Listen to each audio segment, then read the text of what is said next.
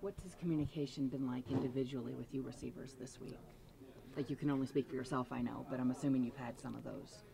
Yeah, it's it's he's he's handling himself like a, a starter would. If there's something in practice that maybe we missed or something that um, maybe seen a little different on film, he comes and makes sure that hey, you know, I know the rep looked like this, but also be prepared for it to be this way in the game, and uh, certain things that uh, the little nuances of certain plays, and really just going over to make sure that we cover as much as we can because uh, you kind of have to prepare for everything. You can't expect the defense to run this coverage for this play just because you know in previous games they did. You have to kind of do an umbrella approach.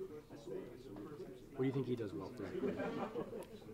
Uh, you guys could tell me too. I, I, think he does.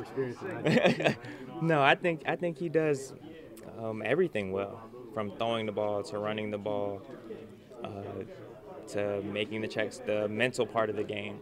You know, coming in as a rookie and being able to pick up the playbook, pick up the coverages and the reads, because a lot of times, uh, for every position, the transition from college to the NFL, uh, reading defenses is a big uh, thing to pick up.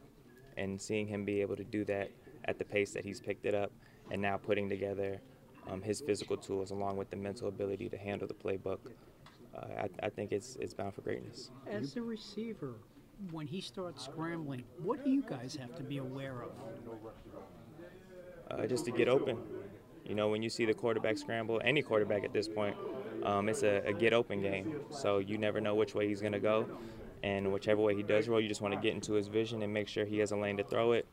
If not, you turn around, block, and let him, you know, get what he can on his feet. Do you practice that? Like, do you practice a scramble drill coming back to the ball, or no? Is that just improvised?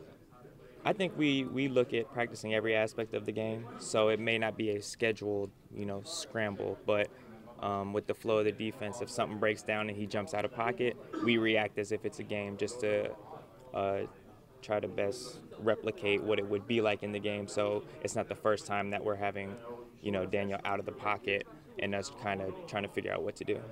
You kind of enjoy those unscripted plays. Yes. you can. It's it's definitely uh, a lot of big plays can be made on those unscripted plays. Uh, you'd rather not have them because most of the time something broke down um, if that happens. But in the big scheme of things, there's a lot of big plays, a lot of touchdowns made across the league on every team when the quarterback's out of the pocket. TJ, would you agree that the intensity of the defenses you saw in preseason is a, a different level than the ones you've seen so far, the two you've seen so far in the regular season? Yes. So how much? Like, I, I, didn't want to put words in your mouth with the question. So now that we're on the same page, right. how different? How much more intense or challenging? I think every aspect of the game uh, gets amped up. Um, I can't even put it into words because okay. now it's the regular season, preseason. Um, especially this year, you know, a lot of the starters didn't play. It was a lot of young guys trying to feel their way through it, um, playing with intensity, but also trying to figure out how to play uh, within the scheme that they're playing. Whereas once you get into the regular season, you have your starters, you have your some eight, nine, ten year vets who've been doing this forever. Um, who are now out there to make plays, to provide for their families, and to help their team win. So, uh, the intensity, it, it, goes without being said that you know once the regular season starts, um, even the approach you have to take in the building is different come week one. When Eli has has been the quarterback, he traditionally had a Friday meeting receivers receivers meeting. Has that at all changed? I mean, does Daniel do the same thing, or is that a team thing, or whenever Daniel wants to do it? Who told you about that? That's crazy. Don't tell him. No. no, we definitely try to, to keep everything going.